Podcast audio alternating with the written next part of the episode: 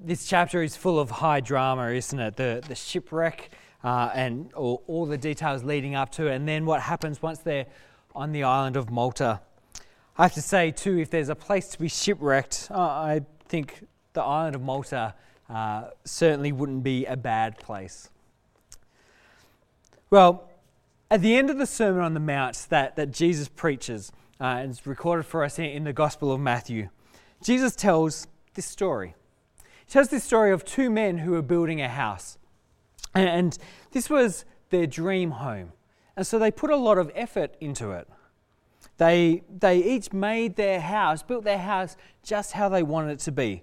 And so while there were differences in their individual houses, you know, they were essentially the same project for, for them. But there was just one major difference between these two houses. One builder had sought out some rock to build his house on. And, it, was, it was much harder work, uh, but he wanted the security and the, the solidity of the rock as his foundation. The other, though, wasn't so fussed about where his foundation lay.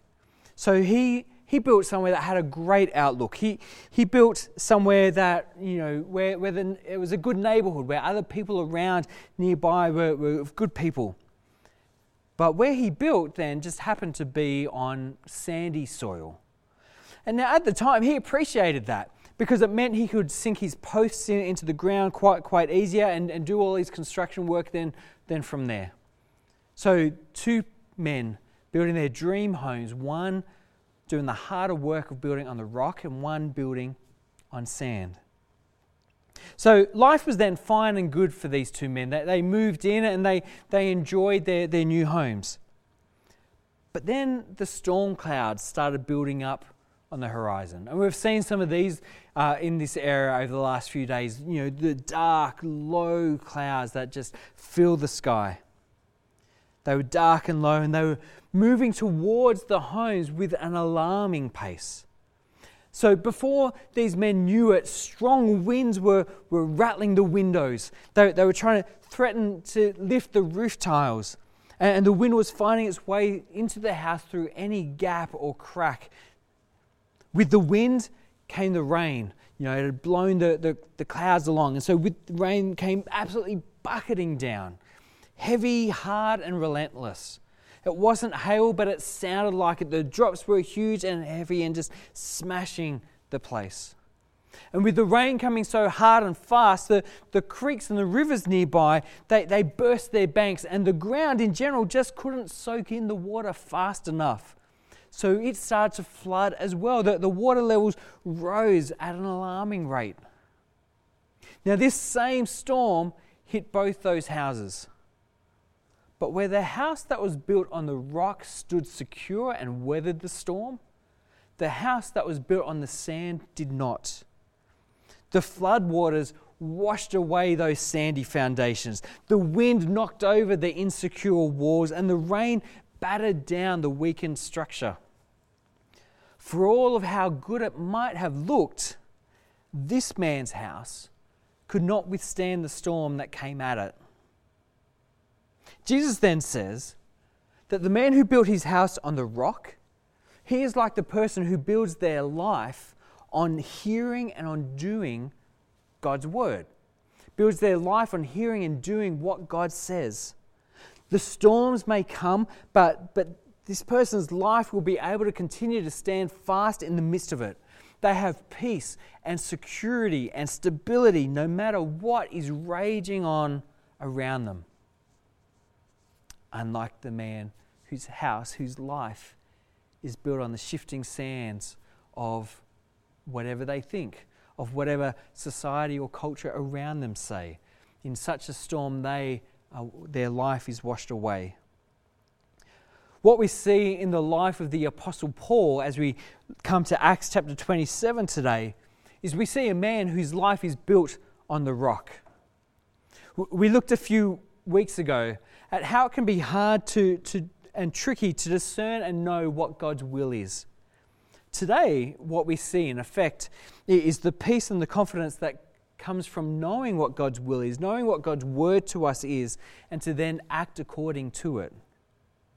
As we've read, and Sahara did really well, The, the chapter starts with Paul setting sail for Italy on his way to have his appeal heard by Caesar.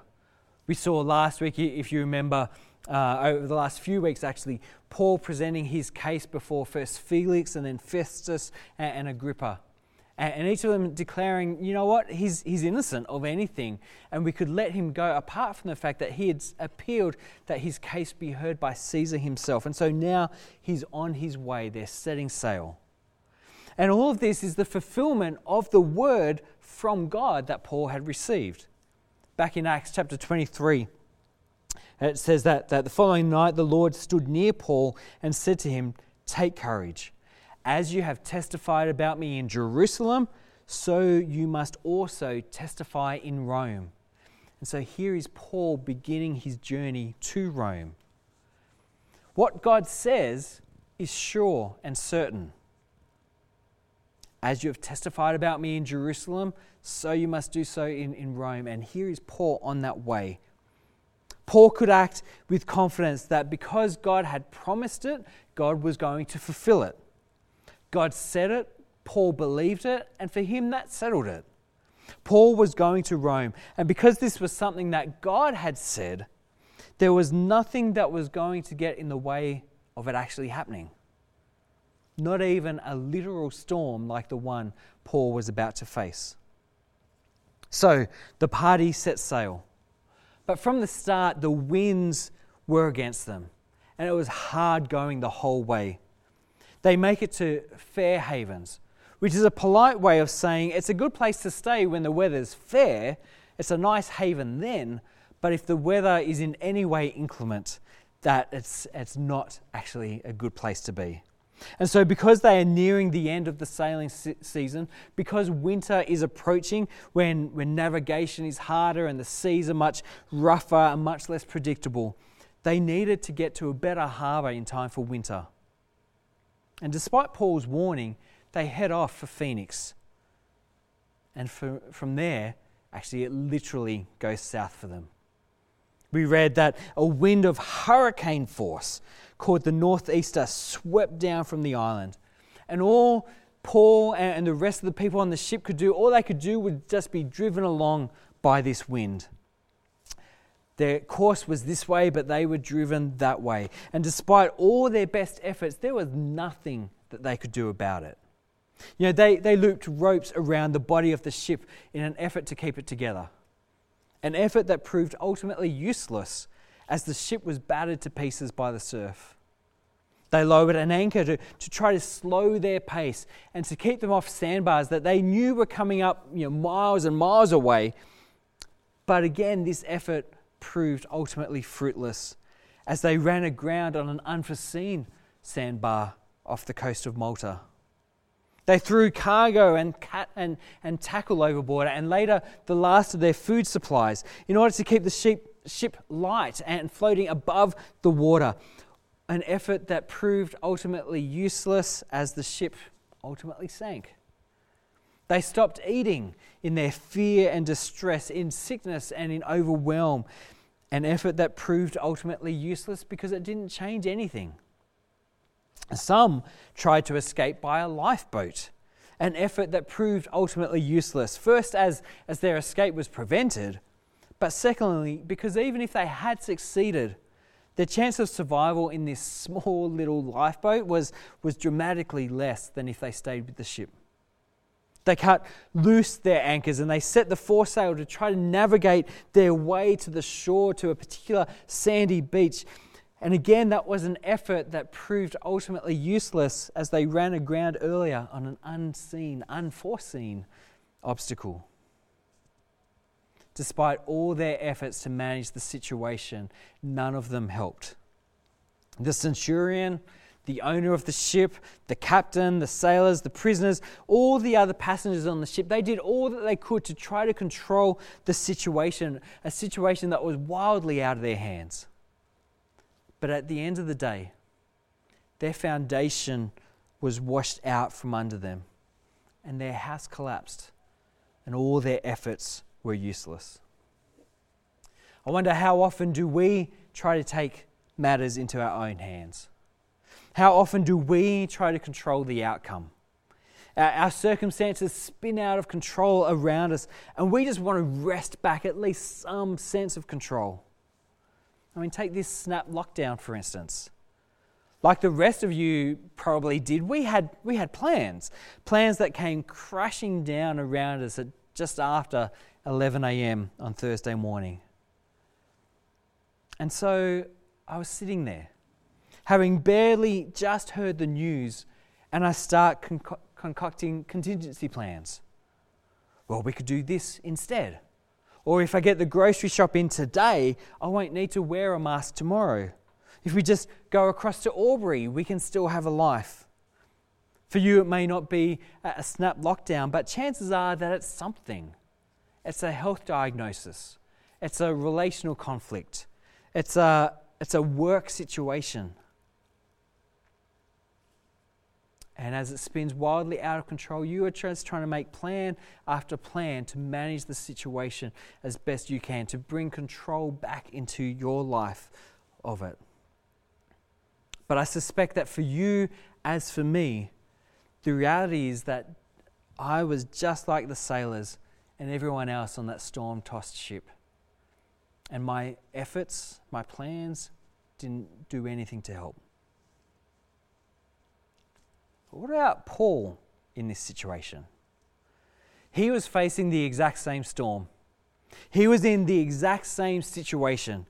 But unlike the others, he did not try to exert control over the situation. And unlike the others, his foundations remained firm. How is it that he could face the storm in such a manner? Well, he explains it starting in verse 21. Acts 21, uh, 27, rather, verse 21. It says, After they had gone a long time without food, Paul stood up among, before them and said, Men, you should have taken my advice to not sail from Crete. Then you would have spared yourselves this damage and loss.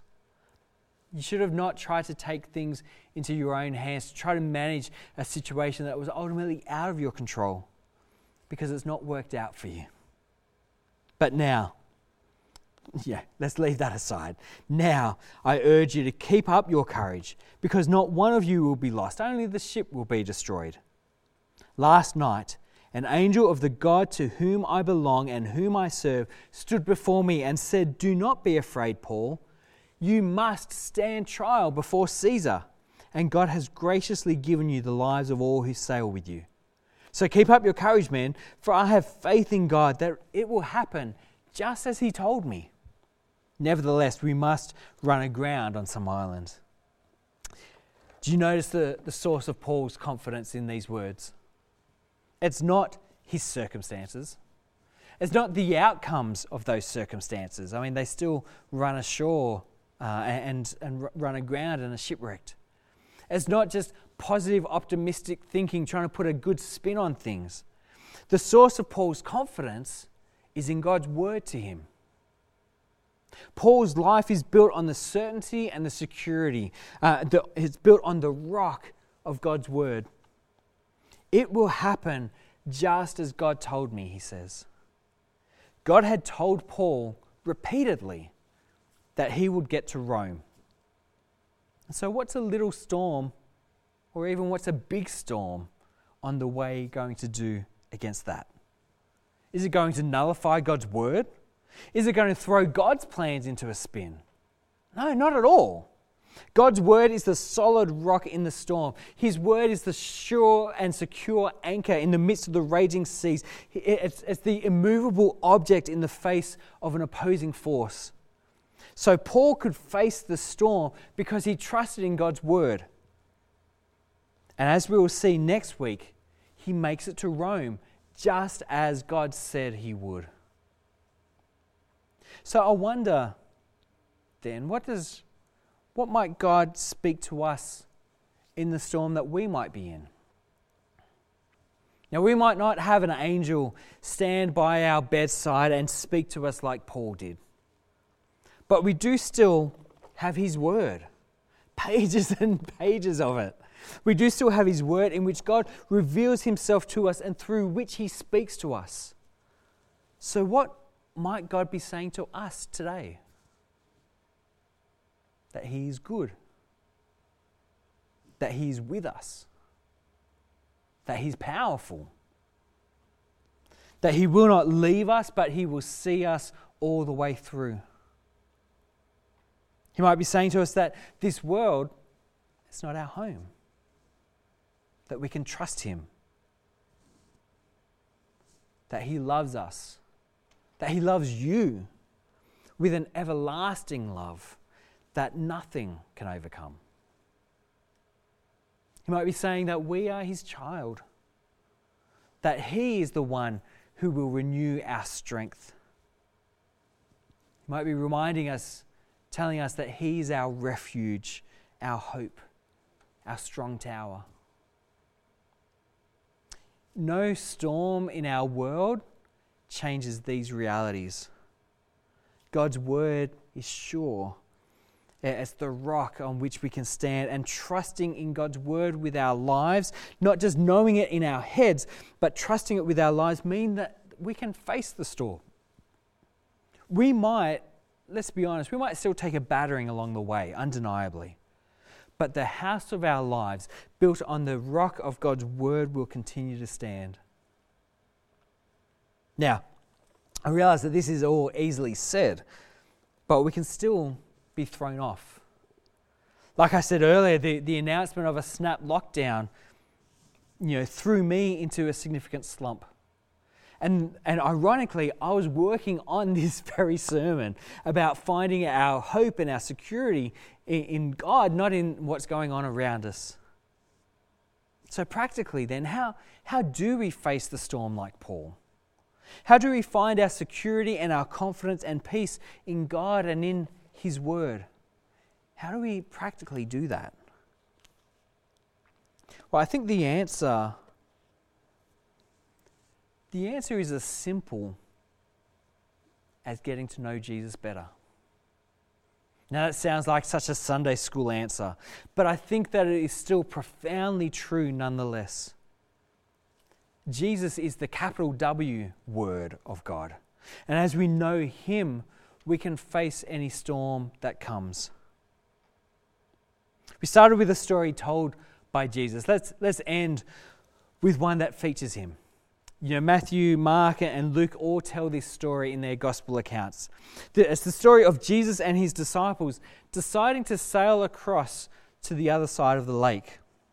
And as they went, however, a serious storm came up on the lake. The waves rose and they were crashing over the sides of the boat. So then the boat itself was filling with water. As more and more waves swept over the boat, they were in increasing danger of sinking. And as the disciples thought, increasing danger of drowning. And in the midst of this storm, where's Jesus? He's asleep in the back of the boat, his head on a cushion. And the, so the disciples wake him asking, Don't you care if we drown? I don't know what they would have thought that waking Jesus would do to help them in that situation. Maybe he'd, he'd just help bail the water out. Maybe he'd be an extra hand that, that would just help them somehow to stay afloat. Maybe, maybe at least him being awake and doing something, they, they could then feel like, okay, we at least tried all that we could to save ourselves. We, we don't know what they were thinking exactly when they woke Jesus. But then we read in Luke chapter 8 of what Jesus did do when he was awoken. He got up and he rebuked the wind and the raging waters. The storm subsided and all was calm. Where is your faith? He asked his disciples. And in fear and amazement, they asked one another, Who is this? He commands even the winds and the water, and they obey him. Don't miss what's going on here in this story. Jesus was asleep in the boat because he knew that a storm, no matter how severe it was, a storm would not overcome God's purposes for his life. What's a little bit of water going to do against the will of God? Not only that, though, he then has the power and the authority to calm that storm. He's Lord over it all. He speaks and creation obeys. He is sovereignly powerful over it all. And so he asked them, Where is your faith? Now, in fairness to the disciples, this is early on in their following after Jesus. But as time goes by, he will prove himself to them to be God, to be the Messiah, to be the Savior of the world. So Jesus would say to us, who then have the full revelation of who Jesus is, Where is your faith? For the disciples, it was in their effort as sailors to, to try to survive the storm, to bail the water, to navigate the right path, or, or whatever it was. That's where their faith lay. And it was stripped out from under them by the storm. What about for us? Jesus would say to us, Where is your faith? If Jesus is who he says he is, then through faith in him, like Paul, we can face the storm with faith, with peace, with confidence, with surety, that no matter what happens, it will be okay. He will see us through no matter what it looks like. So, how do we get that confidence to face the storm? By getting to know Jesus better, by getting to know who He is, what He has done, what He is capable of doing, what He has done, is doing, and will do into the future as we know Jesus more, as we trust Him more, we will hear His word, obey His word, and stand firm on the rock in the storm, whatever comes. So let's pray that we would be able to do that, just as Paul did, just as Jesus invited the, the disciples to do so as well. Let's pray.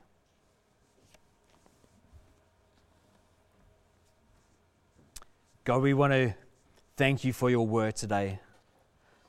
A word that, though written so long ago, yet still speaks to us today. It's a word that is living and fresh, a word that is inviting us to trust in you. And to know that with our faith in you, that whatever we face, we can know that it is well. We can have surety, peace, confidence. And so, God, I pray for those who are in a storm at the moment and who are struggling. The waves are battering them. They are trying all that they can just to see their way through. And their efforts are failing. And as the sand washes away from under the, their feet, God, I pray that they might find underneath that sand the bedrock of Christ. I pray that they may look to Him, to know Him, to trust in Him, and that in doing so, that they will find the confidence to stand. See them through, God, we ask, in your love and in your grace. And help each of us, God, whatever we face now in this moment or into the future. Help us to know Jesus more, to trust Him more, to build our lives on Him. See us through the storms, we ask, we pray. In Jesus' name, amen.